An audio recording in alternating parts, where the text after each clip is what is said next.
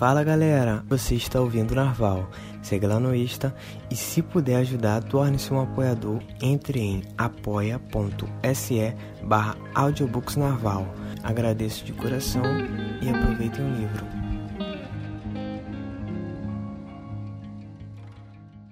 Tao Te Ching O Livro do Caminho e da Virtude, de Lao Tse. Tradução do mestre Wu Jin-Sheng Sociedade Taoísta do Brasil www.taoísmo.org.br Siga o Audiolivros Poderosos no Instagram e no Facebook. Acesse o nosso site www.escritoria.com. A sua leitura vai começar agora. Agradecimentos. Este trabalho é dedicado ao meu mestre, Sr. Maa Ho Yang, ao qual sou muito grato por tudo que me ensinou. Gostaria de expressar meus sinceros agradecimentos a Andréia de Moraes, Mônica Simas e Francisco Mourão pela atenciosa revisão.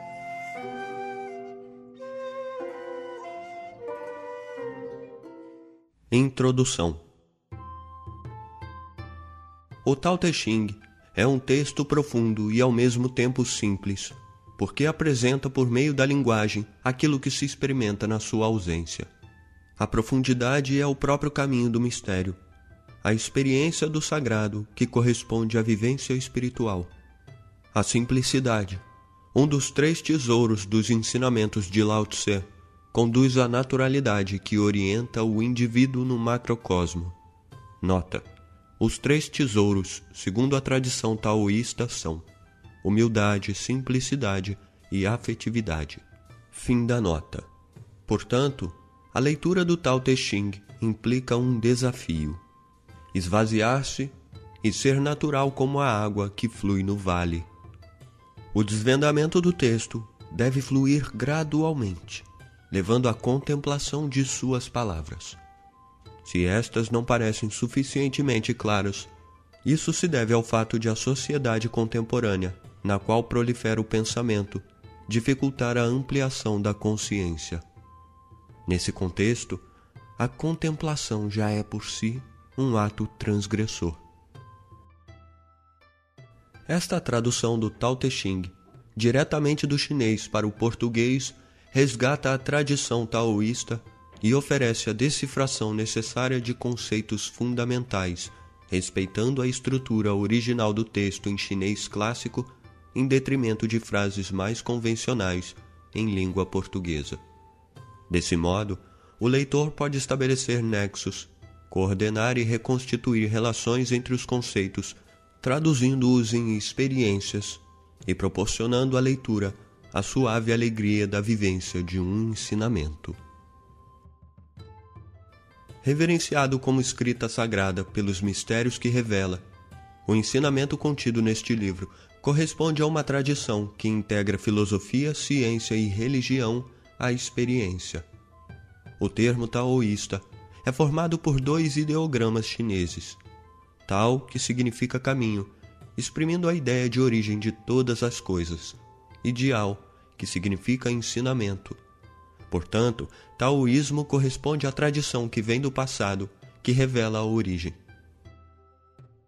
Por isso, o caminho da imortalidade, objetivo dos taoístas, é denominado via do retorno, indicando a volta ao princípio. Nesse caminho, a virtude se efetiva através da mediação de consciência e da compreensão dinâmica do universo para resgatar a ordem natural da vida. A escola taoísta tem como base o estudo de três obras, simbolizadas na imagem de uma árvore. A raiz é o I Ching, o livro das mutações. O tronco é o Tao Te Ching, livro do caminho e da virtude. E a flor é o Nan Hua Xing, o livro da flor do sul. O Tao Te Ching é a estrutura central do taoísmo. Lao Tse revela um ensinamento que abrange o tempo infinito. Lao Tse corresponde à transmissão e conservação da tradição taoísta na imagem do Mestre, manifestação do Absoluto. Segundo o cânon taoísta, Lao Tse nasceu na província de Naue, na cidade de Guoyuan, no 25º dia da segunda lua do ano Kenzhen da era Wu-Qin, no período entre 1324 a 1408 a.C. As circunstâncias do seu nascimento foram extraordinárias. De acordo com a tradição, sua gestação demorou 81 anos. Lao Tse foi concebido quando sua mãe engoliu uma pérola de luz, transformação da transparência sublime em sopro através da essência do sol. Nota: a transparência sublime, Tai Chin, a transparência de Jade, Wu Xin, e a transparência superior, Xin, formam o conceito taoísta teológico de absoluto. Fim da nota. Seu pai era um famoso alquimista da dinastia San, que ascensionou com mais de cem anos, envolvido pelos dragões celestiais. Sua mãe era considerada a encarnação do sopro Yin do céu anterior, sendo ao mesmo tempo sua mestra. Lao Tse nasceu do lado esquerdo das costelas da Sagrada Mãe no jardim da família, sob uma árvore de nome Li, a meixeira, com cabelos brancos e orelhas grandes. Por isso recebeu o nome de Lao Tse, filho velho, e Li Er, orelha grande da ameixeira. Lao Tse tem também sentido de senhor do fim e do princípio, já que velho representa o fim, enquanto filho representa o início. Sua juventude foi vivida no condado de Kau, localizado entre Longsan, Monte Dragão, e Guo-Sue, Rio Guo. Quando o imperador tirano Zhu assumiu o poder, Lao Tse mudou-se para a região sul do Xishan, no território de Rei Wen, fundador da dinastia Shou. Foi convidado pelo rei Wen para ser responsável pela biblioteca real. Mais tarde, foi nomeado para o cargo de historiador real, permanecendo como tal até o 19 dia da quinta lua do 25 ano da era do rei Zhao, quando solicitou dispensa e retornou à sua terra natal, acompanhado do escudeiro Xu Jia. No mesmo ano, Lao Tse iniciou sua grande viagem para o ocidente, com o intuito de chegar aos reinos da atual Índia, Afeganistão e Itália. Durante a viagem, permaneceu algum tempo na fronteira de Yumen e aceitou o oficial-chefe da fronteira como discípulo. Ditou-lhe vários escritos, entre eles o Tao Te Ching. Muitos anos depois, teve sua ascensão no deserto de Gobi, durante a qual emanou raios de luz em cinco cores, transformando-se em corpo de luz dourada e desaparecendo no céu.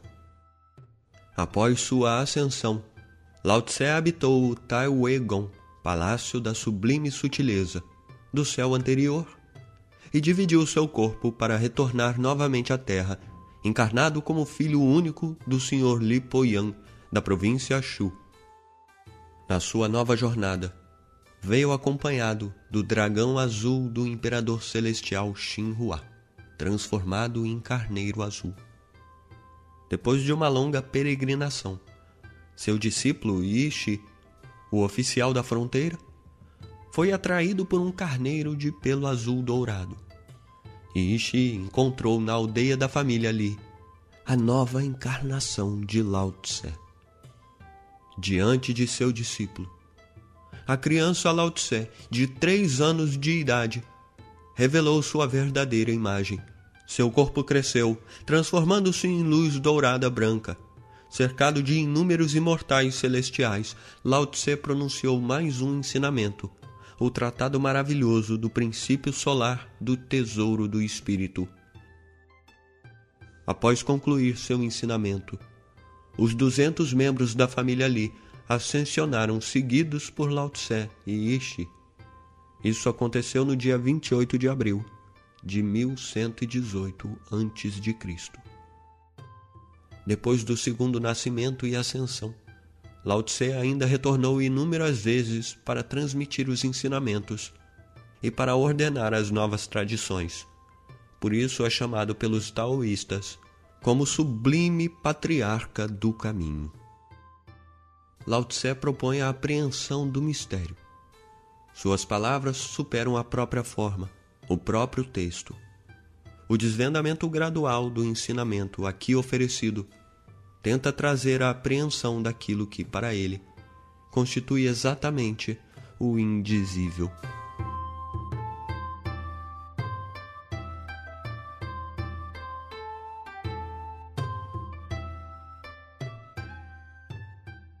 Capítulo 1 O caminho que pode ser expresso não é o caminho constante. O nome que pode ser enunciado não é o nome constante. Sem nome, é o princípio do céu e da terra. Com nome, é a mãe de dez mil coisas. Assim, a constante não aspiração é contemplar as maravilhas, e a constante aspiração é contemplar o orifício. Ambos são distintos em seus nomes, mas têm a mesma origem. O comum entre os dois se chama mistério.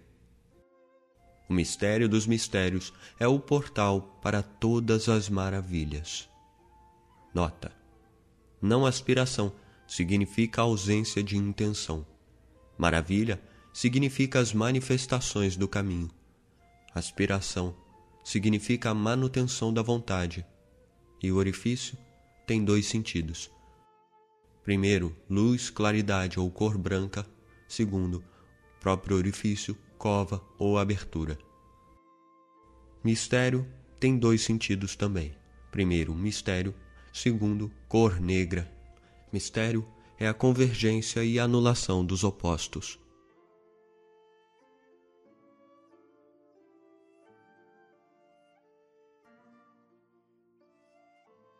Capítulo 2 Quando os seres sob o céu reconhecem o belo como belo, então isso já se tornou um mal. E reconhecendo o bem como bem, então já não seria um bem. A existência e a inexistência geram-se uma pela outra. O difícil e o fácil completam-se um ao outro. O longo e o curto estabelecem-se um pelo outro. O alto e o baixo inclinam-se um pelo outro. O som e a tonalidade são juntos um com o outro. O antes e o depois seguem-se um ao outro. Portanto, o homem sagrado realiza a obra pela não ação e pratica o ensinamento através da não palavra os dez mil seres fazem, mas não para se realizar. Iniciam a realização, mas não a possuem. Concluem a obra sem se apegar, e justamente por realizarem sem apego, não passam. Nota: Senzen, homem sagrado, originado no conceito da sagração do homem, que tem sentido de união da consciência pura com a vida infinita. Wu Wei, não ação, tem sentido de ação sem intenção. E Wu Yan, não palavra, tem sentido de palavra sem intenção. Fim da nota.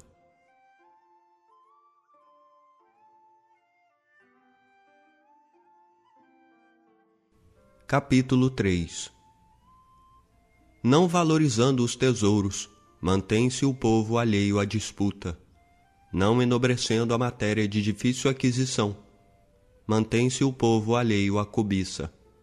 Não admirando o que é desejável, mantém-se o coração alheio à desordem. O homem sagrado governa, esvazia seu coração, enche seu ventre, enfraquece suas vontades, robustece seus ossos. Mantém permanentemente o povo sem conhecimentos e desejos, faz com que os de conhecimento não se encorajem e não hajam. Sendo assim, nada fica sem governo. Notas: Coração tem sentido de razão, emoção e intenção. Ventre tem sentido de vitalidade. Vontades tem sentido de desejos. Fim da nota.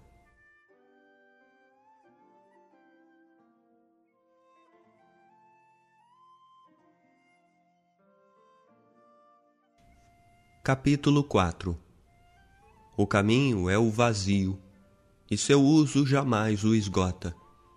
É imensuravelmente profundo e amplo, como a raiz dos dez mil seres, cegando o corte, desatando o nó, harmonizando-se a luz, igualando-se a poeira. Límpido como a existência eterna, não sei de quem sou filho, venho de antes do Rei Celeste. Nota: vazio ou harmonia. Vazio é a natureza do caminho, harmonia é a manifestação do caminho. Rei Celeste. Itzian significa imagem ou forma. Ti significa rei. Itzian Ti é o nome atribuído ao Rei Celeste, Deus onipotente, Criador de todas as formas. Fim da nota.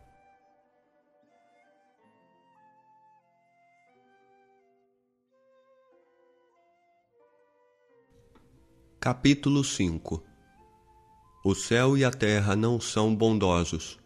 Tratam os dez mil seres como cães de palha. O homem sagrado não é bondoso. Trata os homens como cães de palha. O espaço entre o céu e a terra assemelha-se a um fole. É um vazio que não distorce. Seu movimento é a contínua criação. O excesso de conhecimento conduz ao esgotamento e não é melhor do que manter-se no centro. Nota: Cão de palha representa no sacrifício o desapego do ser. Centro, meio ou interior.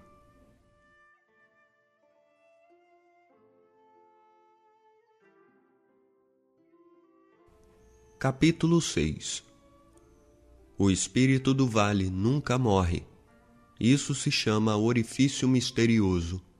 A porta do orifício misterioso é a raiz do céu e da terra. Seja suave e constante, usufruindo sem se apressar. Nota: Espírito do vale representa a consciência do vazio. Orifício misterioso é o espaço onde o universo se cria e se destrói.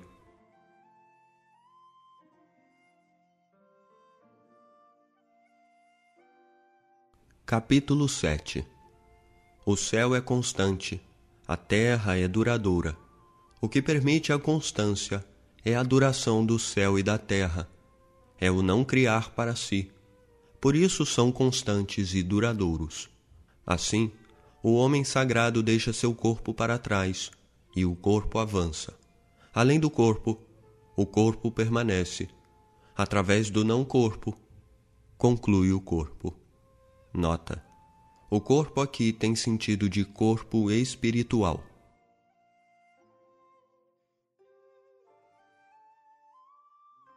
Capítulo 8 A bondade sublime é como a água.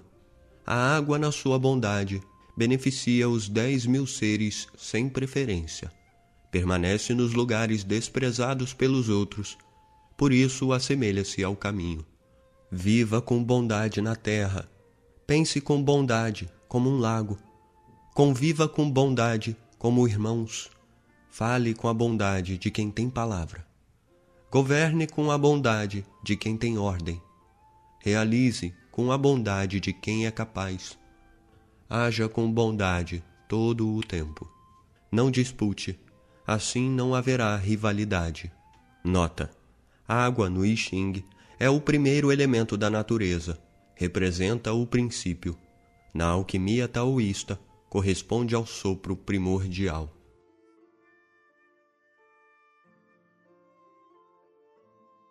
Capítulo 9 O que é mantido cheio não permanece até o fim.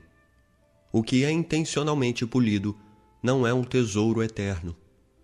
Uma sala cheia de ouro e jade é difícil de ser guardada riqueza e nobreza somadas à arrogância trazem para si a própria culpa. Concluir o nome, terminar a obra, retirar o corpo. Este é o caminho do céu.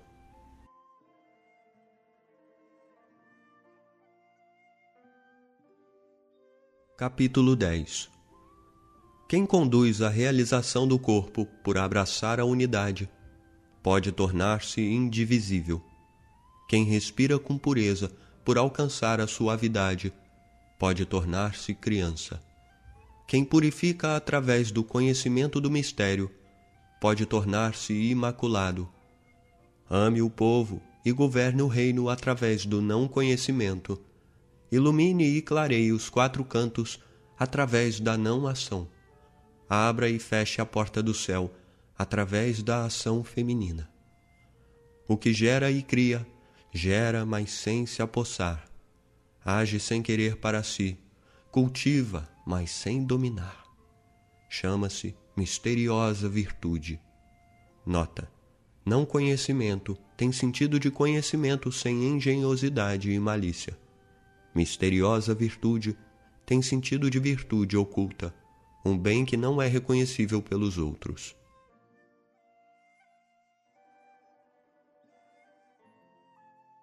Capítulo 11 Trinta raios convergem ao vazio do centro da roda. Através dessa não existência, existe a utilidade do veículo. A argila é trabalhada na forma de vasos, através da não existência, existe a utilidade do objeto. Portas e janelas são abertas na construção da casa. Através da não existência, existe a utilidade da casa. Assim, da existência vem o valor, e da não existência, a utilidade.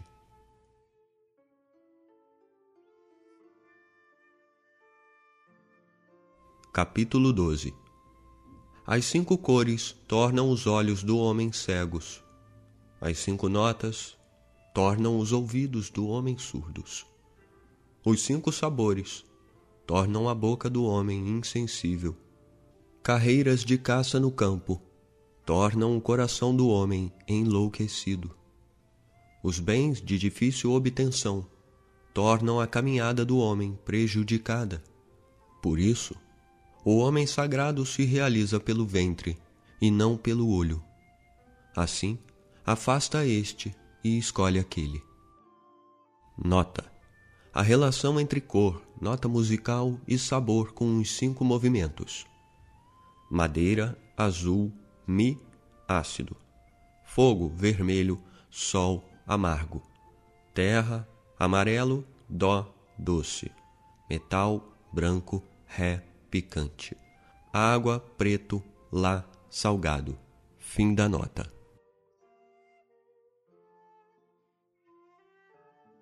Capítulo 13 O prestígio e a humilhação geram susto. A nobreza e a grande preocupação situam-se no corpo.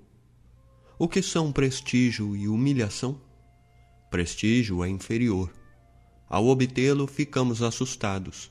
Ao perdê-lo, ficamos assustados. Isto é o que quer dizer: o prestígio e a humilhação geram susto. O que quer dizer? A nobreza e a grande preocupação situam-se no corpo. A razão de eu ter esta grande preocupação é ter um corpo. Se não tivesse um corpo, com que teria que me preocupar? Por isso, Nobre é aquele que entrega o corpo ao mundo. A este, o mundo pode se entregar. Quem ama faz do mundo o seu corpo. Neste, o mundo pode confiar.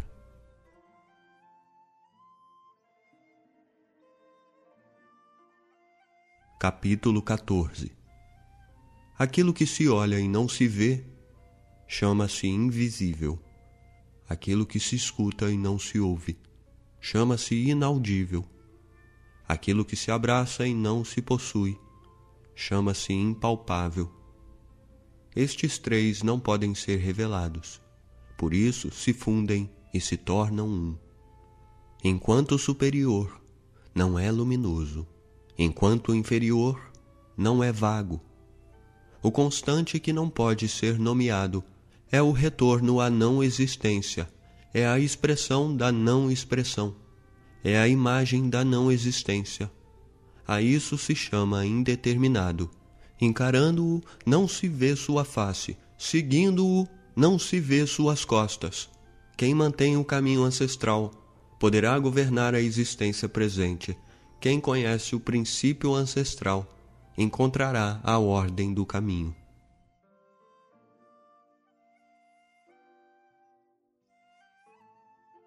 Capítulo 15 Os bons realizadores da antiguidade eram sutis, maravilhosos, misteriosos e despertados.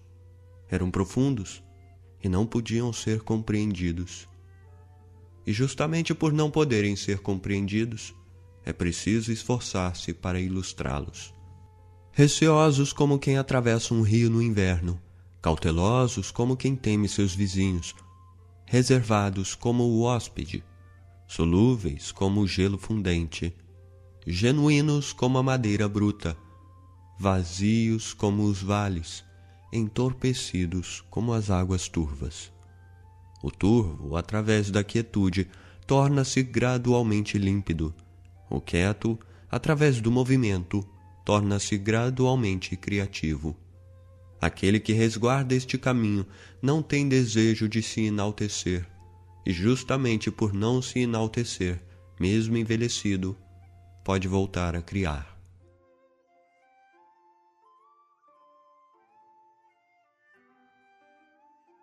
Capítulo 16 Alcançando o extremo vazio e permanecendo na quietude da extrema quietude, os dez mil seres se manifestam simultaneamente, e através disso contemplamos o seu retorno. Apesar da diversidade dos seres, cada um deles pode retornar à sua raiz. O regresso à raiz se chama quietude Quietude se chama retornar a viver. Retornar a viver se chama constância. Conhecer a constância se chama iluminação. Desconhecer a constância é a impropriedade que provoca o infortúnio. Quem conhece a constância é abrangente. Quem é abrangente pode ser coletivo. O coletivo tem o poder da criação, a criação tem o poder do céu. O céu tem o poder do caminho. O caminho tem o poder do eterno. Assim, mesmo perdendo o corpo, não irá perecer. Nota: Retorno. Hexagrama Fu do I Ching representa no auge da quietude o nascimento da atividade.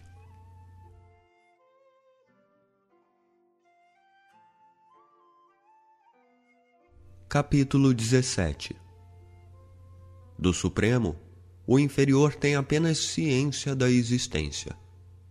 Do estado que o sucede, intimidade ou admiração.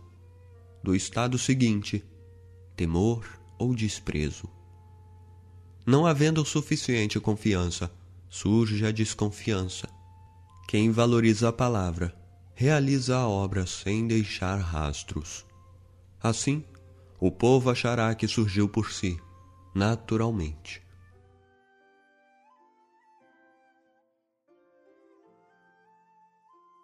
Capítulo 18 Quando se perde o grande caminho, surgem a bondade e a justiça. Quando aparece a inteligência, surge a grande hipocrisia. Quando os seis parentes não estão em paz, surgem o amor filial e o amor paternal. Quando há desordem e confusão no reino, surge o patriota. Nota: bondade e justiça são duas das cinco virtudes do taoísmo. Bondade, justiça, sabedoria, polidez e fidelidade. Seis parentes. Mãe filho representa a relação superior e inferior. Irmão irmão representa a relação em mesmo nível. Marido e esposa representa a relação interno-externo.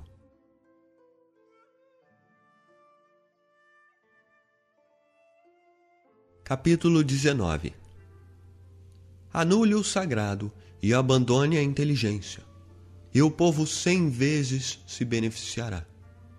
Anule a bondade e abandone a justiça, e o povo retornará ao amor filial e ao amor paternal anule a engenhosidade e abandone o interesse, e não haverá mais ladrões nem roubos. Se estas três frases ditas não são o suficiente, então faça existir aquilo em que se possa confiar, encontrando e abraçando a simplicidade, reduzindo o egoísmo e diminuindo os desejos.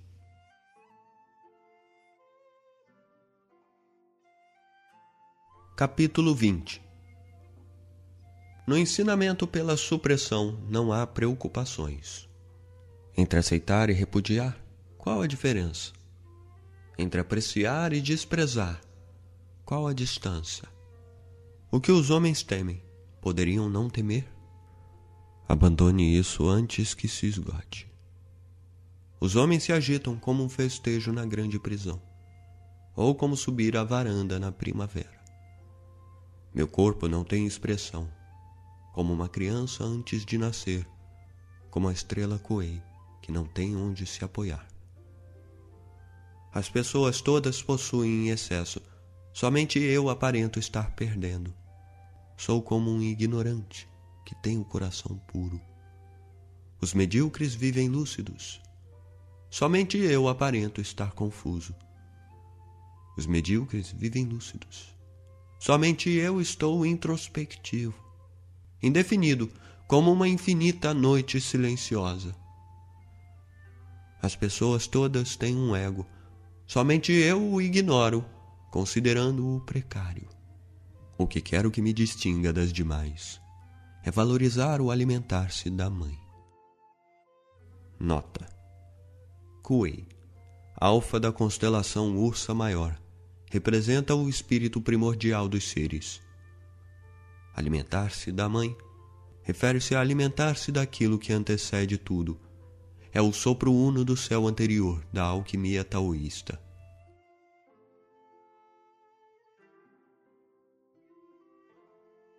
Capítulo 21 A abrangência da virtude do orifício é seguir apenas o caminho. O caminho, enquanto existência, é indistinguível e indescritível. Dentro do indistinguível e indescritível há uma existência.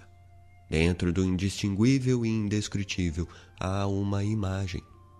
E dentro dessa profunda obscuridade há uma essência. Essa essência é absolutamente autêntica. E dentro dela há uma prova. Desde a antiguidade até hoje, o seu nome nunca foi esquecido.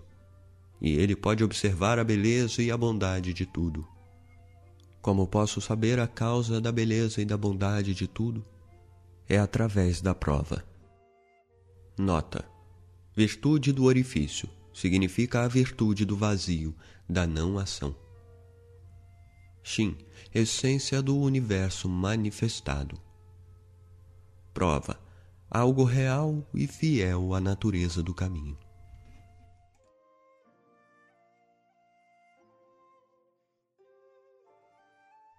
Capítulo 22 Curvar-se permite a plenitude. Submeter-se permite a retidão. Esvaziar-se permite o preenchimento. Romper permite a renovação. Possuir pouco permite a aquisição. Possuir muito permite a ganância. Por isso, o homem sagrado abraça a unidade, tornando-a o modelo sob o céu. Não julga por si, por isso é óbvio não vê por si, por isso é resplandecente. Não se vangloria, por isso há realização. Não se exalta, por isso cresce. Só por não disputar, nada pode disputar com ele. Antigamente se dizia: curvar-se permite a plenitude. Como poderiam ser palavras vazias? Assim, ao alcançar a plenitude, encontra-se o retorno.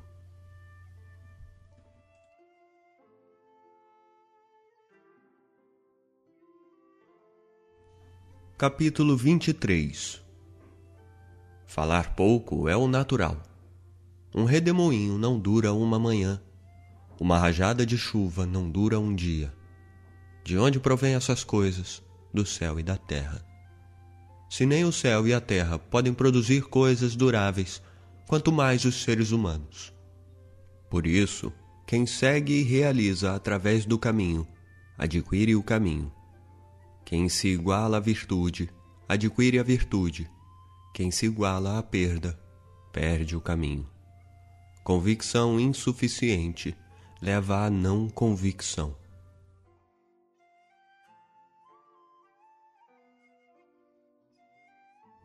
Capítulo 24 Quem respira apressado não dura. Quem alarga os passos não caminha. Quem se vê por si não se ilumina. Quem aprova por si não resplandece. Quem se auto-enriquece não cria a obra.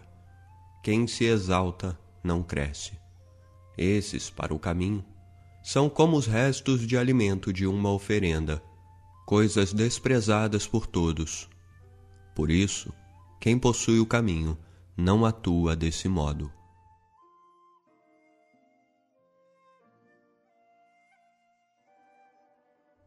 Capítulo 25 Há algo completamente entorpecido, anterior à criação do céu e da terra, quieto e ermo, independente e inalterável. Move-se em círculo e não se exaure, pode-se considerá-lo a mãe sob o céu. Eu não conheço seu nome, chamo-o de caminho. Esforçando-me para denominá-lo, chamo-o de grande. Grande significa ir, ir significa distante, distante significa retornar. O caminho é grande, o céu é grande, a terra é grande, o rei é grande. Dentro do universo há quatro grandes, e o rei é um deles. O homem se orienta pela terra, a terra se orienta pelo céu, o céu se orienta pelo caminho, o caminho se orienta por sua própria natureza. Nota: Rei Celeste, Deus Onipotente, simboliza a consciência real que está em toda a parte.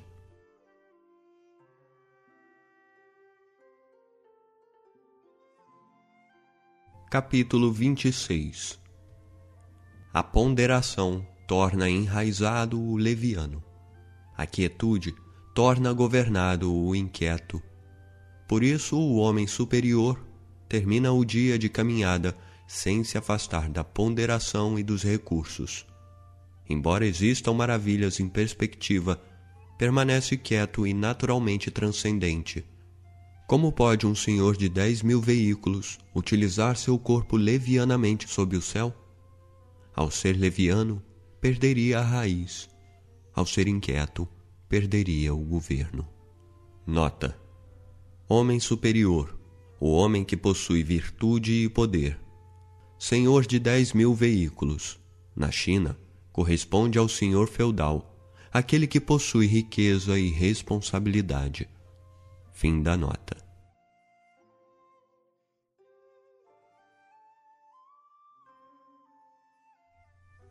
Capítulo 27 A boa caminhada não deixa rastros ou pegadas. A boa palavra não deixa imperfeição para críticas. O bom cálculo não utiliza medida nem número. A boa porta não necessita de ferrolho para ser fechada e não pode ser aberta. O bom nó não necessita de corda para ser atado e não pode ser desatado. Assim, o homem sagrado é constante e bondoso. Salva os homens e não abandona os homens. É constante e bondoso. Salva coisas e não abandona coisas. Isso se chama herdar a luz. O homem bom é mestre daquele que não é bom. O homem que não é bom é o recurso daquele que é bom. Quem não valoriza seu mestre e quem não ama seu recurso, mesmo inteligente, permanece enormemente desorientado. A tudo isso denomina-se maravilha essencial. A tudo isso denomina-se maravilha essencial.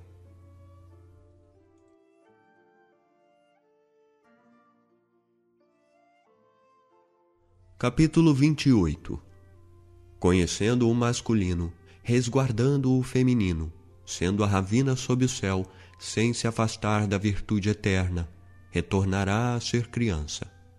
Conhecendo o branco, resguardando o negro, sendo o modelo sob o céu, sem se enganar com a virtude eterna, retornará à extremidade inexistente. Conhecendo a glória, resguardando a humildade, sendo o vale sob o céu. Sendo o vale sob o céu, completará a virtude eterna e retornará a ser madeira bruta. A madeira bruta, partida, transforma-se em instrumentos, e o homem sagrado utiliza-os através de um regente. Isto tudo é um grande corte sem incisão. Nota: extremidade inexistente, termo originado do I Ching, é o estado anterior da criação do universo. Fim da nota.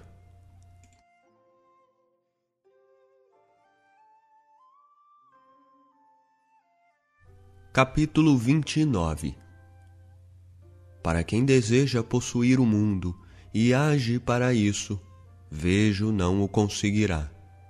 O mundo é um recipiente espiritual que não se pode manipular. Quem o manipula, destrói. Quem o retém, perde. Pois as coisas caminham ou acompanham, sopram quente ou sopram frio, são rígidas ou flexíveis, ligam-se ou rompem-se. Por isso, o homem sagrado elimina o excesso, elimina a opulência, elimina a complacência.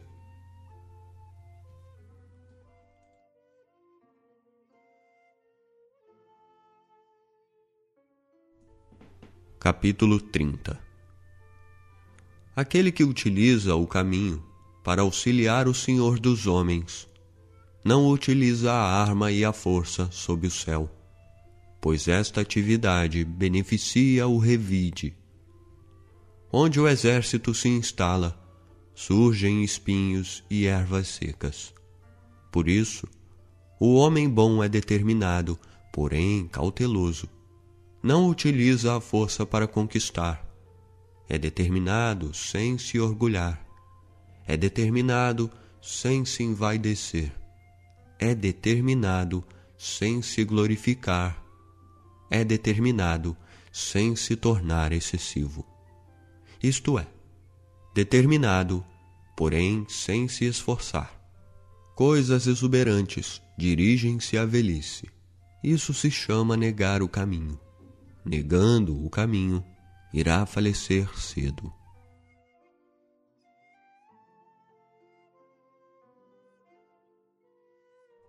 Capítulo 31 as boas armas são recipientes de desventura. Os seres as detestam. Por isso, os que guardam o caminho não as compartilham. O homem superior, na residência, honra o esquerdo. Na utilização da arma, honra o direito. A arma é o recipiente da desventura, não é o recipiente do homem superior. Seu uso é apenas para o inevitável. O superior é como uma chama serena, por isso não se maravilha. Ao maravilhar-se, certamente teria prazer. Tal prazer mata o homem. Aquele que tem prazer em matar não pode triunfar sob o céu. Por isso, assuntos venturosos valorizam o esquerdo, assuntos funestos valorizam o direito. Sendo assim, o general auxiliar encontra-se à esquerda, o general superior encontra-se à direita. Suas palavras são tratadas como rito fúnebre. Matam muitas pessoas. Por estas, chora-se de tristeza. A guerra vencida é tratada como rito fúnebre. Nota: No simbolismo do I Ching, a direção norte está nas costas do homem, enquanto a direção sul está na frente. Sendo assim, a direção à esquerda é leste, corresponde à aurora, o lado da vida. A direção à direita é oeste, corresponde ao acaso, o lado da morte. Fim da nota.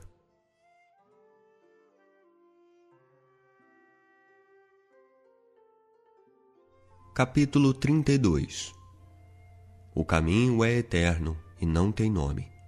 É genuíno e, embora pequeno, o mundo não tem coragem de dominá-lo. Se reis e príncipes pudessem preservá-lo, os dez mil seres iriam por si próprios obedecer. Quando o céu e a terra unem-se para escorrer o doce orvalho, o povo não pode interferir nisso, que por si é uniforme. O princípio domina a existência e o nome, então o nome passa a existir, e irá também saber cessar. Sabendo cessar, não perecerá. A relação do mundo com o caminho é como a dos riachos e vales com os rios e mares.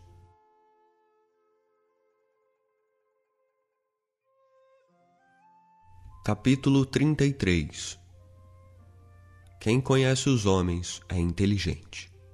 Quem conhece a si mesmo é iluminado. Vencer os homens é ter força. Quem vence a si mesmo é forte.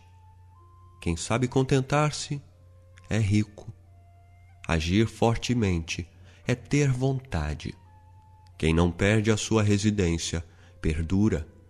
Quem morre, mas não perece, eterniza-se.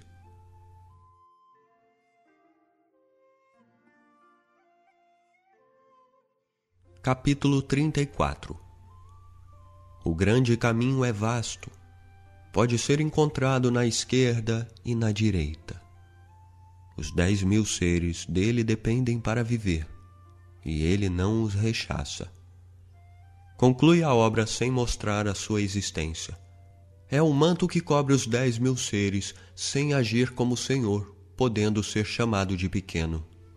Os dez mil seres voltam para ele sem que haja como Senhor, podendo ser chamado de grande. Assim, o homem sagrado nunca age como grande. Por isso, pode atingir sua grandeza.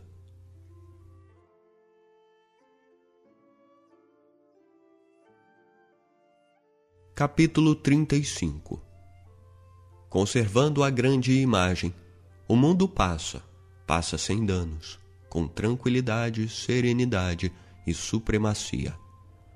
A música e as iguarias param o viajante.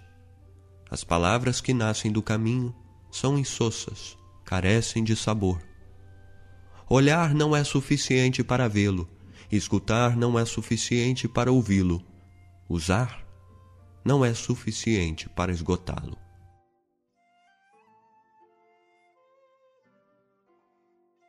Capítulo 36 Para querer iniciar o recolhimento, é necessário consolidar a expansão.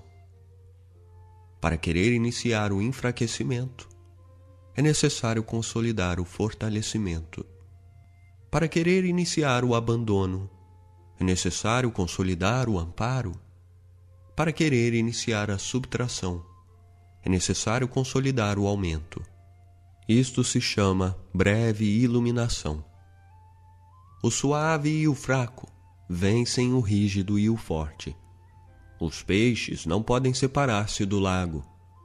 O reino que tem um instrumento afiado não pode colocá-lo à vista do homem. Nota: iluminação tem sentido de ampliação da consciência ou enriquecimento de uma cultura. Fim da nota.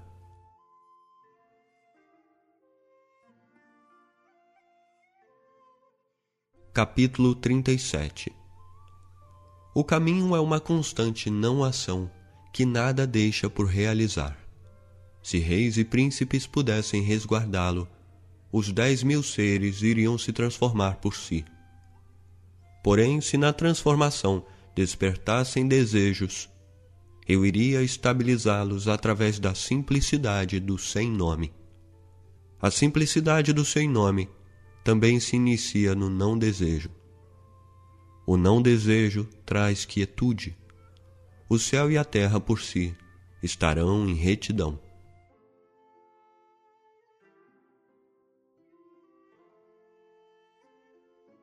Capítulo capítulo 38 A virtude superior não é virtude, assim possui a virtude.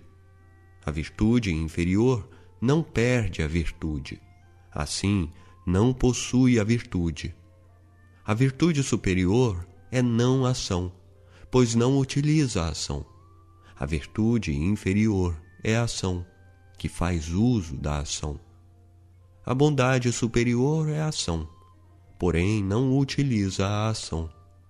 A justiça superior é a ação, que faz uso da ação. A suprema polidez é a ação que, se não obtém correspondência, repele usando o braço como reação.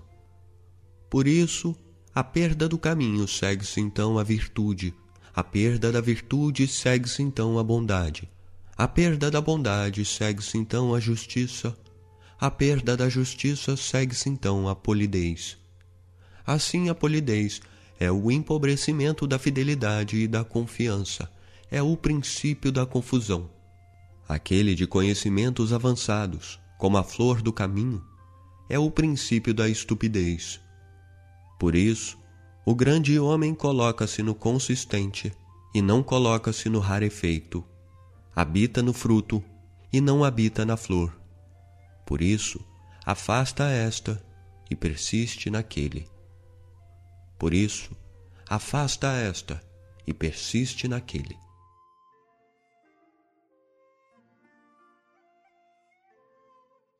Capítulo 39 Esses adquiriram o um na antiguidade. O céu adquiriu o um e tornou-se transparente. A terra adquiriu o um e tornou-se tranquila. O espírito adquiriu o um e tornou-se desperto. Os vales adquiriram o um e tornaram-se opulentos. Os dez mil seres adquiriram o um e tornaram-se vivos. Os príncipes e reis adquiriram o um e tornaram-se o eixo do mundo.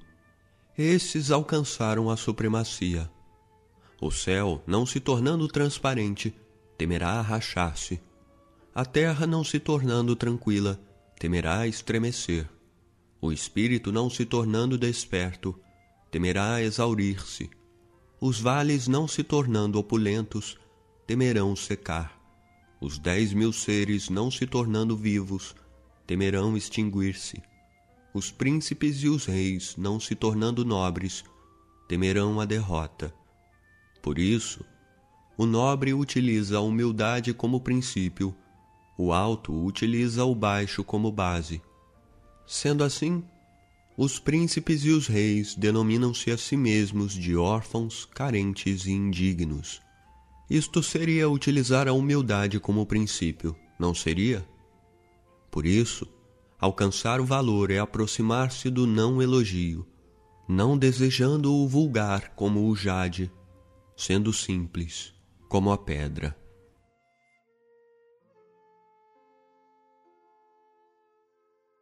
Capítulo 40 O retorno é o movimento do caminho a suavidade é a atuação do caminho.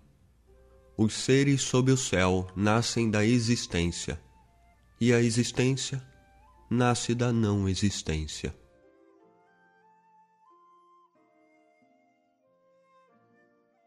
Capítulo 41 O homem superior, ao ouvir sobre o caminho, esforça-se para poder realizá-lo.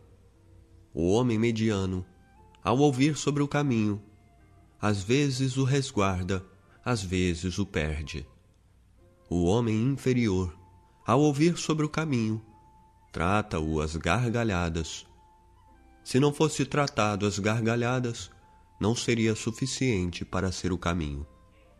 Por isso, as seguintes palavras sugerem: a iluminação do caminho é como se fosse a obscuridade o avanço do caminho é como se fosse o retrocesso.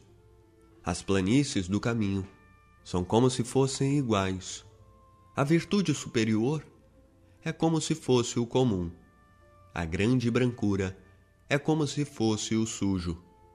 A virtude ampla é como se fosse insuficiente. Construir a virtude é como se fosse roubar. A consistência verdadeira é como se fosse um instável. O grande quadrado não tem ângulos, o grande recipiente conclui-se tarde. O grande som carece de ruído, a grande imagem não tem forma. O caminho é invisível e não tem nome. Assim, apenas o caminho é bom em auxiliar e concluir.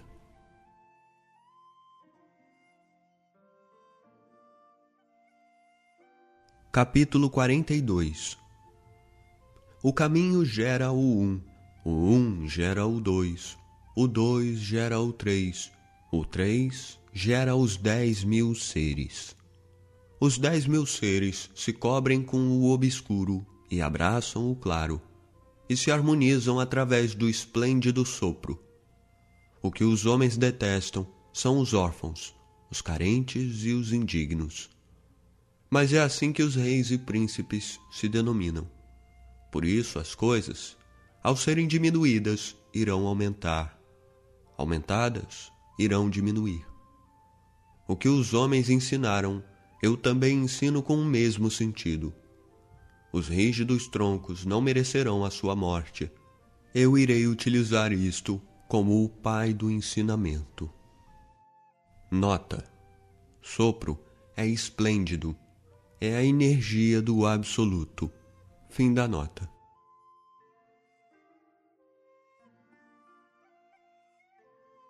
Capítulo 43 Sob o céu. O mais suave cavalga sobre o mais duro sob o céu. A não existência pode penetrar no sem espaço. Por isso, conheço o benefício da não ação o ensinamento da não palavra, o benefício da não ação. Sob o céu, são poucos que os alcançam.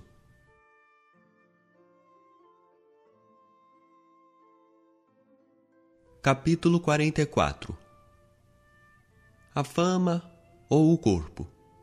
O que mais se ama? O corpo ou a riqueza? O que vale mais? Ganhar ou perder, o que mais adoece? Por isso, o excesso de desejo causará um grande desgaste, e o excesso de acúmulos causará uma morte rica. Quem sabe se contentar não se humilha. Quem sabe se conter não irá se exaurir. Sendo assim, poderá viver longamente.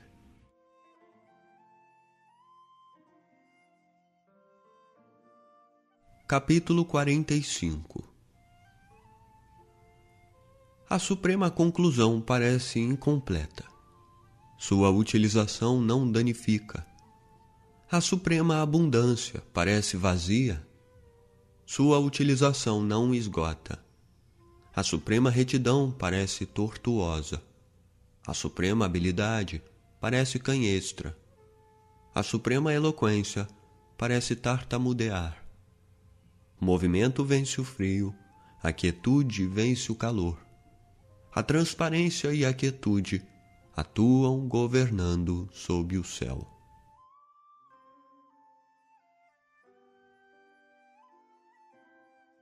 Capítulo 46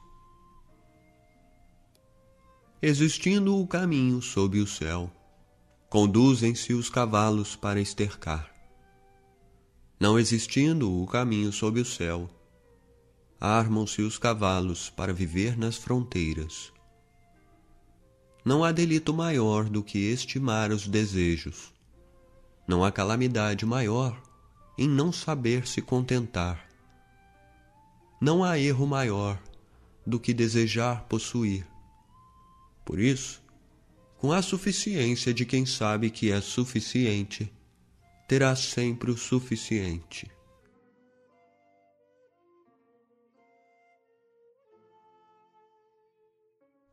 Capítulo 47 Sem sair da porta, pode-se conhecer o mundo. Sem ver através da janela, pode-se conhecer o caminho do céu. Quanto mais longe saímos, tanto menos conhecemos. Por isso, o homem sagrado conhece sem caminhar, reconhece sem ver, realiza sem agir.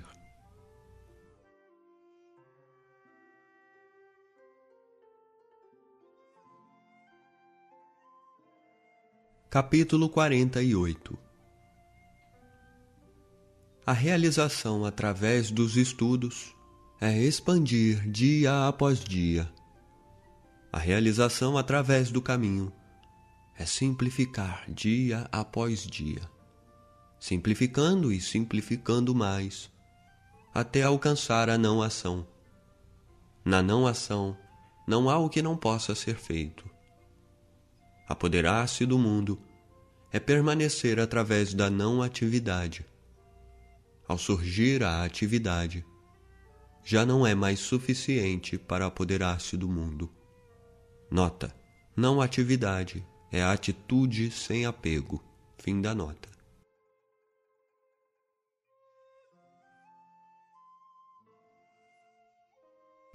Capítulo 49 O homem sagrado não tem coração. Toma o povo como seu coração. Com os bons faço o bem, com os que não são bons faço o bem também. Adquirindo o bem, com os sinceros sou sincero, com os que não são sinceros sou sincero também, adquirindo a sinceridade o homem sagrado sob o céu age cautelosamente fundindo os corações do mundo. O povo todo com olhos e ouvidos atentos. O homem sagrado os trata como crianças.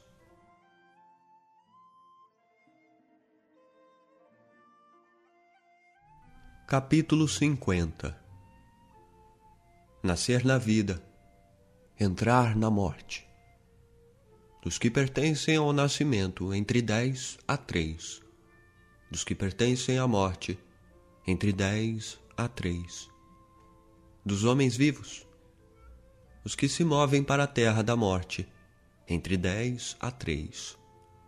E qual é a causa? Suas vidas são vividas em excesso. Ouvi dizer que o bom cultivador da vida viaja pela terra e não se confronta com rinocerontes nem tigres. E atravessa um exército sem armadura nem armas. E atravessa um exército sem armadura nem armas. Os rinocerontes não têm onde enfiar o chifre, os tigres não têm onde cravar as garras, e as armas não têm onde alojar as lâminas. E qual a causa? Nele não existe lugar para a morte.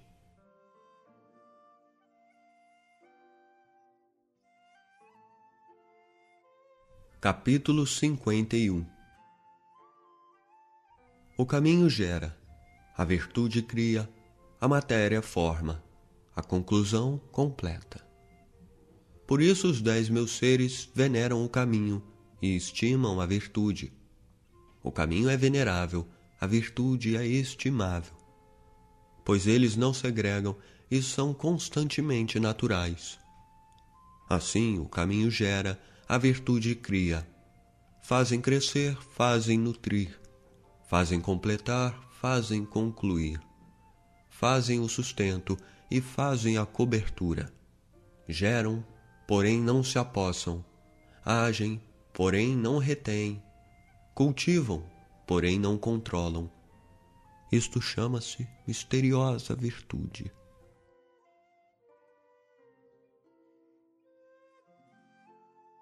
Capítulo 52 Sob o céu há um princípio, que age como mãe do mundo. Já que existe a mãe, pode-se conhecer o filho. Já que se conhece o filho, volte a preservar a mãe. Assim, o fim do corpo não conduzirá à morte. Fechando a boca, trancando a porta, até o fim do corpo, sem desgaste. Abrindo a boca, favorecendo a atividade até o fim do corpo, sem salvação. Ver o pequeno se chama iluminação. Usar a suavidade se chama força. Use de volta sua luz para voltar a iluminar-se. Assim, não restará dano ao corpo. Isto se chama herdar o constante.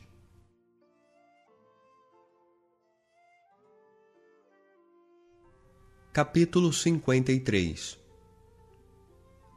torne-me naturalmente firme e possuidor do saber, percorrendo o grande caminho, temendo apenas o desperdício.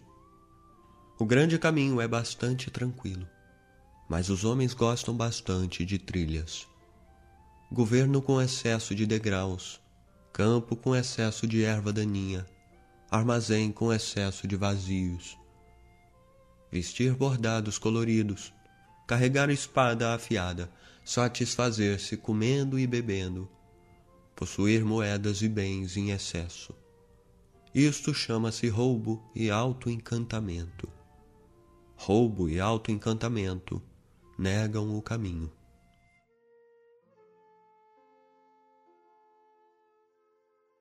Capítulo 54 Bem plantado não se desarraiga, bem abraçado não se aparta. Assim, filhos e netos não cessam de cultuar. Restaure seu corpo, sua virtude será autêntica. Restaure sua casa, sua virtude será abundante. Restaure sua província, sua virtude será crescente. Restaure seu reino, sua virtude será farta. Restaure seu mundo, sua virtude será vasta.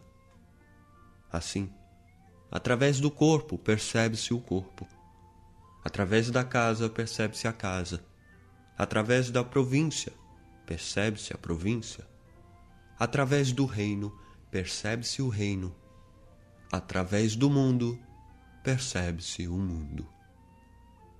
Como posso saber da natureza do mundo? É através disso.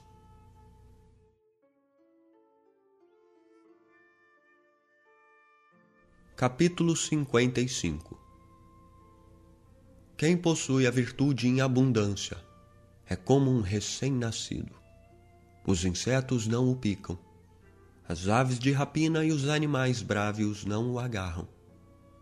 Tem ossos leves e cartilagens macias, mas pegam com firmeza. Desconhece a união de macho e fêmea, mas seu órgão se desperta pela plenitude da essência grita até o fim do dia, mas não fica rouco pela plenitude da harmonia. Conhecer a harmonia chama-se constância. Conhecer a constância chama-se iluminar. Enriquecer a vida chama-se esclarecer. E o coração que ordena o sopro chama-se força. As coisas no seu auge tornam-se velhas isso chama-se negar o caminho. Negando o caminho, rapidamente falecem.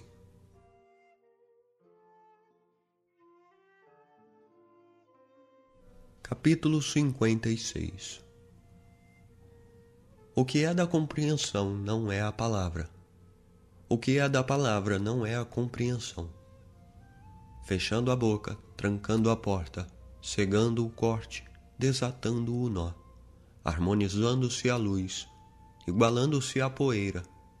Isto chama-se o mistério comum, com o qual não se pode encontrar aproximação, não se pode encontrar afastamento, não se pode encontrar benefício, não se pode encontrar malefício, não se pode encontrar valorização, não se pode encontrar desvalorização. Por isso, age como nobre sob o céu. Nota: o mistério comum significa a união com o todo. Fim da nota.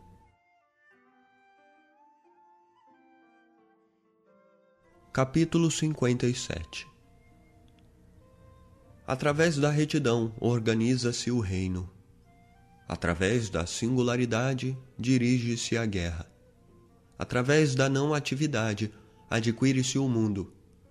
Como posso saber da natureza do mundo? é através disso. Muitas restrições e omissões no mundo tornam completamente pobre o povo. Muitos instrumentos afiados entre o povo fazem crescer a confusão no reino e na família. Muito conhecimento engenhoso entre o povo faz crescer o surgimento de objetos estranhos. Leis e coisas crescendo visivelmente fazem surgir muitos ladrões e salteadores.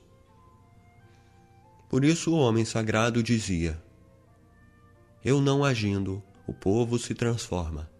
Eu sem atividade, o povo se enriquece. Eu bem tranquilo, o povo se retifica. Eu sem desejos, o povo se simplifica.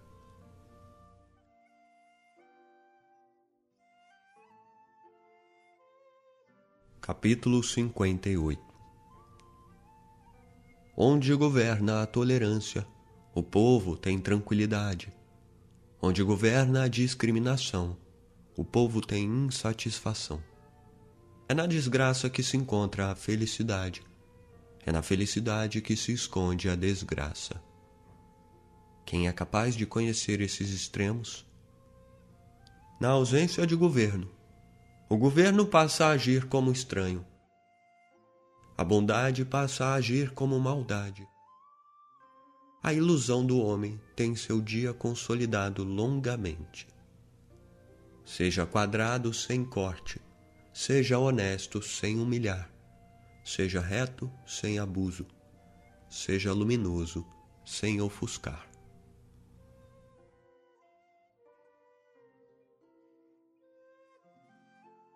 Capítulo 59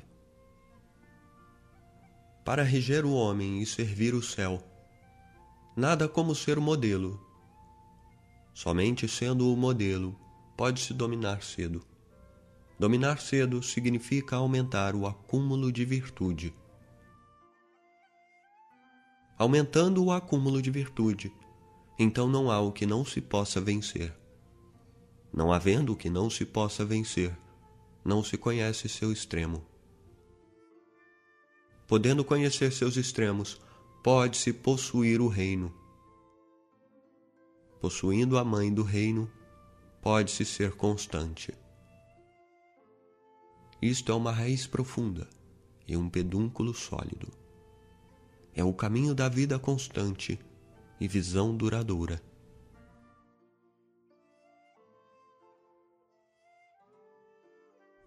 Capítulo 60 Governar um grande reino é como cozinhar um pequeno peixe, atuando sob o céu através do caminho.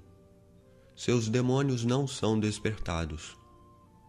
Não que seus demônios não sejam despertados. Seu despertar não fere o homem. Não apenas que seu despertar não fira o homem, o homem sagrado também não fere o homem sendo que os dois não se ferem. Assim, suas virtudes se unem e retornam.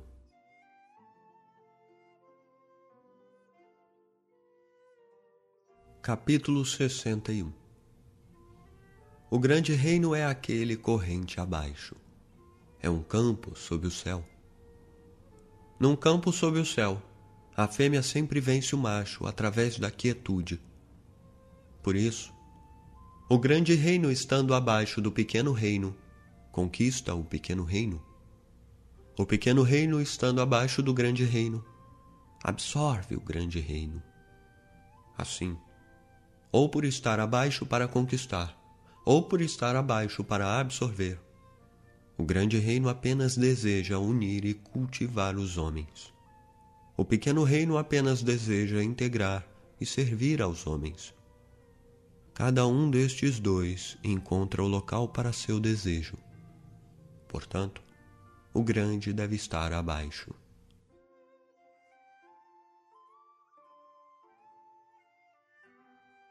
Capítulo 62 O caminho é o segredo dos dez mil seres. Tesouro do homem benevolente. É o que o homem não benevolente não guarda Palavras bonitas podem ser negociadas. Atitudes reverentes podem aumentar um homem, mesmo com a não benevolência do homem. Como se poderia abandoná-lo? Por isso, ergue-se o Filho do céu, ordenam-se os três duques. Mesmo possuindo o jade de oferenda antes de quatro cavalos, nada se compara a sentar e entrar no caminho. Por que motivo antigamente se valorizava o caminho? Não diziam que quem busca pode adquirir? Quem possui culpa pode ser absolvido? Por isso é valioso sob o céu. Nota: Os reis eram chamados de filhos do céu. Jade de oferenda é um objeto de arte antiga feito de jade. Representa as joias preciosas. Quatro cavalos. Antigamente, os carros de quatro cavalos pertenciam aos nobres.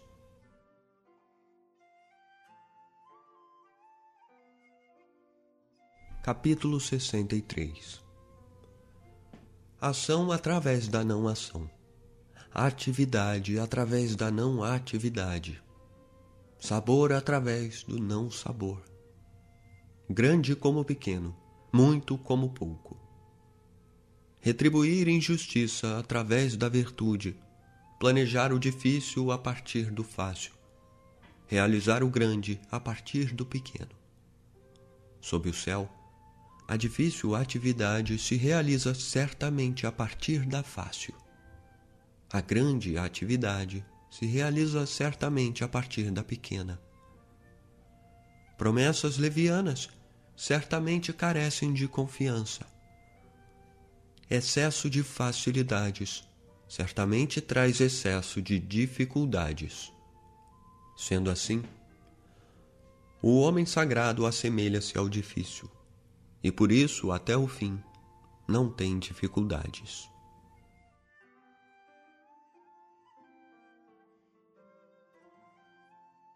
Capítulo 64 O que tem paz é fácil de manter. O que é anterior ao despertar é fácil de planejar. O que é frágil é fácil de quebrar. O que é pequeno é fácil de dissolver realiza-se a partir da existência, organiza-se a partir de antes da desordem. Uma árvore de grande abraço gera-se de uma fina muda. Uma torre de nove andares levanta-se de um acúmulo de terra. Uma viagem de mil léguas inicia-se debaixo dos pés. Quem age fracassa, quem se apega perde. Assim, o homem sagrado não age, por isso não fracassa. Não se apega, por isso não perde. Os homens, na realização das atividades, sempre fracassam em suas quase conclusões. Cautela, tanto no fim como no princípio, conduz à atividade sem fracasso. Assim, o homem sagrado deseja através do não desejo não valoriza as coisas de difícil aquisição, aprende através do não aprender. Possui o que ultrapassa todos os homens, para auxiliar a naturalidade dos dez mil seres e não encorajar a ação.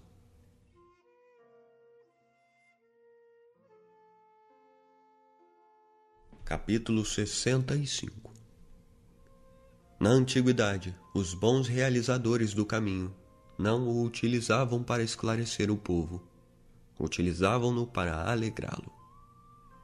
A dificuldade de se governar o povo é devida aos seus conhecimentos. Por isso, utilizando o intelecto para governar o reino, tem-se frutos no reino. Não utilizando o intelecto para governar o reino, tem-se virtude no reino. Aquele que conhece estes dois também se orienta por estes modelos o constante conhecimento de orientar-se por estes modelos. Chama-se misteriosa virtude. A misteriosa virtude é profunda e longa, inverso das coisas. Naturalmente, após isso, alcança-se a grande fluência.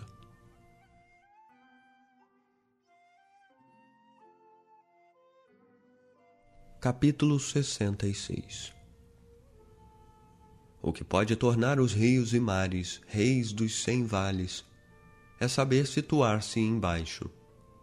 Por isso podem ser os reis dos cem vales. Assim, o homem sagrado aspirando estar acima dos homens, coloca suas palavras abaixo das deles. Aspirando estar à frente dos homens, coloca seu corpo atrás dos deles Portanto, situa-se em cima, mas seu povo não sente o peso. Situa-se à frente, porém o povo não é lesado. Assim o mundo alegra-se em exaltá-lo, porém sem desgosto. Como ele não disputa, o mundo não pode disputar com ele.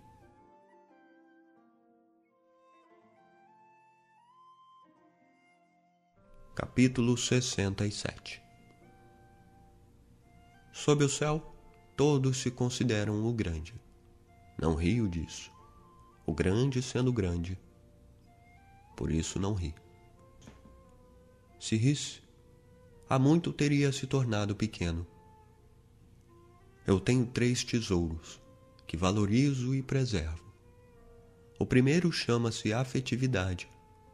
O segundo chama-se simplicidade. E o terceiro chama-se não encorajar ser o dianteiro sob o céu. Assim, Através da afetividade pode-se ter coragem. Através da simplicidade pode-se ter amplitude. Não encorajando ser o dianteiro sob o céu, pode-se concluir o instrumento do eterno. Hoje, abandonando a afetividade e tendo coragem, abandonando a simplicidade e tendo amplitude, abandonando o ulterior e tornando-se o dianteiro, isso é morrer através da afetividade. Com a manifestação é ordenada a retidão, com o resguardo é ordenada a adoração. Quando o céu quer salvar, utiliza a afetividade como proteção. Nota: Não encorajar a ser o dianteiro sob o céu representa a humildade.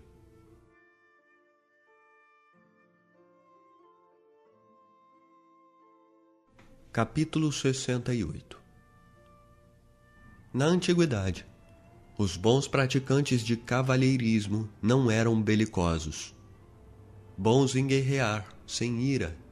Bons em vencer os inimigos, sem disputa. Bons em empregar os homens, agindo como o inferior. Isso se chama a virtude da não disputa. Isso se chama a força de empregar os homens isso se chama a supremacia da união com o céu e a antiguidade.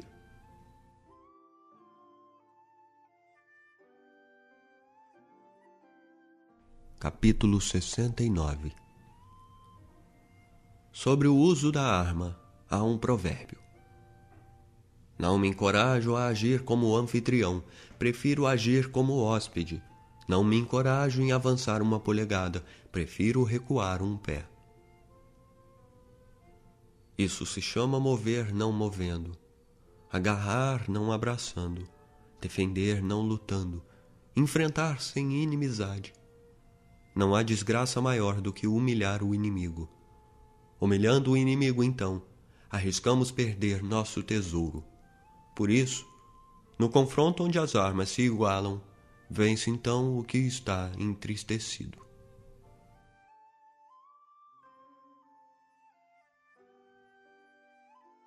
Capítulo 70 Minha palavra é bastante fácil de compreender, bastante fácil de praticar.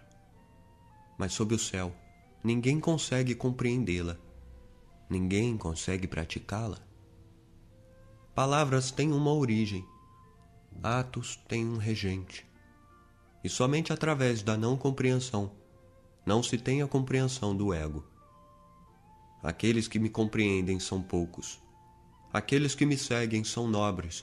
Por isso, o homem sagrado se cobre com andrajos, abraçando um jade.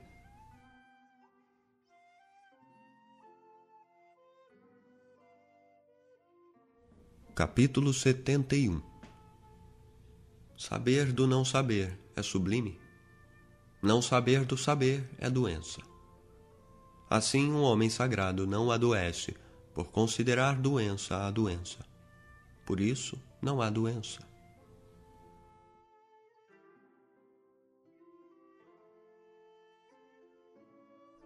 Capítulo 72 Quando o povo não tem medo do temível, então o grande temor chega. Não estreite sua morada, não despreze sua vida, pois somente não desprezando pode se tornar o não apodrecido. Por isso, o homem sagrado conhece a si mesmo, mas não se evidencia. Ama a si mesmo, mas não se estima. E assim, nega isto e admite aquilo.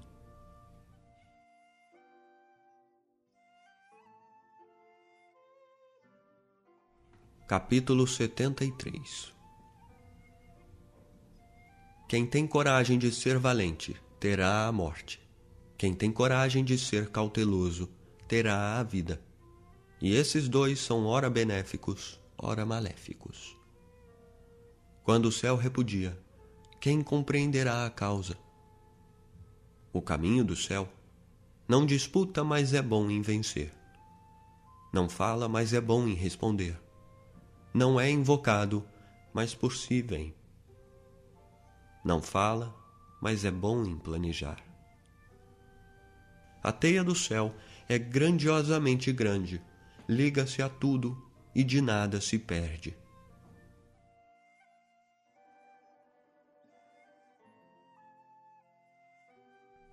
Capítulo 74 O povo constante não teme a morte. Como se pode intimidá-lo usando a morte? Se considero estranho esse constante que não teme a morte, devo sinceramente matar, mesmo reconhecendo sua coragem? O constante possui o encargo de matar e mata. O homem que tomar o lugar no encargo de matar será como substituir o grande lenhador ao serrar. O homem que substituir o grande lenhador ao serrar raramente não machucará a mão.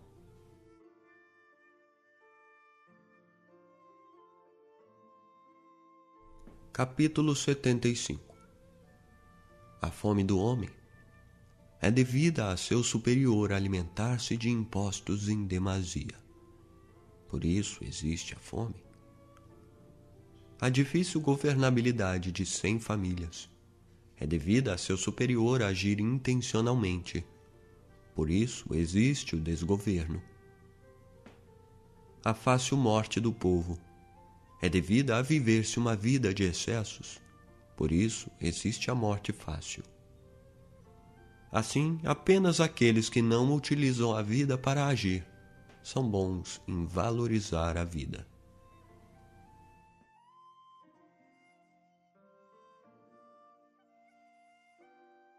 Capítulo 76 o homem, ao nascer, é tenro e brando, ao morrer, é rígido e duro.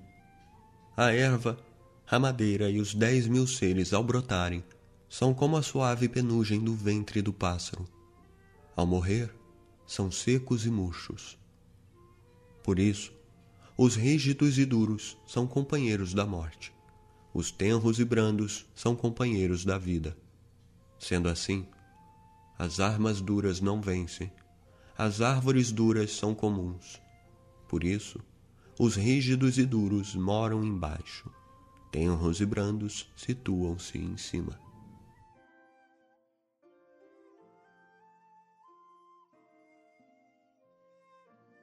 Capítulo 77 O caminho do céu é como retesar do arco. A parte superior abaixa, a parte inferior sobe. A parte que possui sobra é diminuída, a parte não suficiente é completada. O caminho do céu diminui a sobra possuída, completa o não suficiente, mas o caminho do homem não se orienta assim. Diminui do não suficiente para oferecer ao que possui sobra. Mas quem pode possuir sobra para oferecer ao mundo? Somente aquele que possui o caminho. Por isso, o homem sagrado age sem querer para si, conclui a obra, mas não se apega, e não deseja mostrar sua eminência.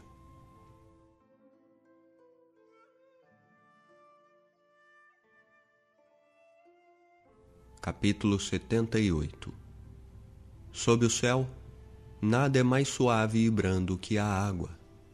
No entanto, para atacar o que é rígido e duro, nada pode se adiantar a ela, nada pode substituí-la. Assim, a suavidade vence a força, o brando vence o duro. Sob o céu, não há quem não o saiba, não há quem possa praticá-lo. Por isso o homem sagrado disse: Aceitar as impurezas do reino chama-se reger o cereal e a terra.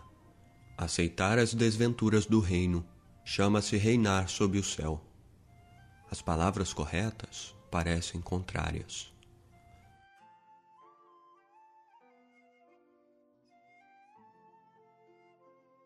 Capítulo 79 Ao se conciliar um grande rancor, certamente ainda se terá um resto de rancor. Então, como se pode agir bem? Sendo assim, o homem sagrado toma o sinal esquerdo e não critica as pessoas. Por isso, quem tem virtude se orienta pelo sinal, quem não tem virtude se orienta pelo vestígio. O caminho do céu não cria intimidade, mas acompanha sempre o homem bom. Nota: Sinal tem sentido de correspondência. Esquerdo é o lado do coração. O homem sagrado se corresponde com o mundo através do coração.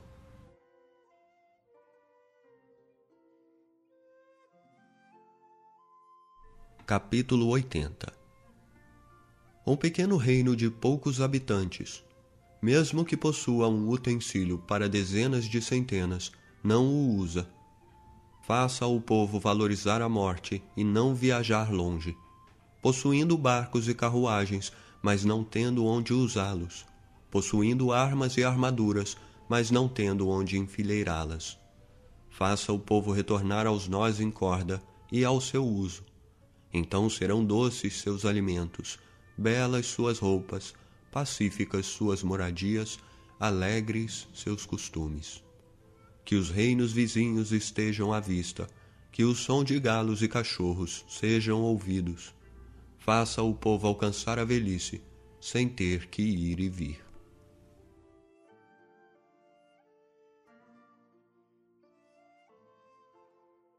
Capítulo 81 Palavras confiáveis não são belas, Palavras belas não são confiáveis. Quem sabe não é abrangente.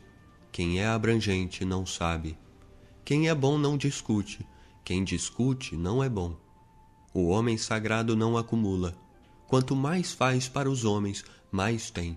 Quanto mais dá aos homens, mais aumenta. O caminho do céu é favorecer e não prejudicar. O caminho do homem sagrado é fazer, e não disputar.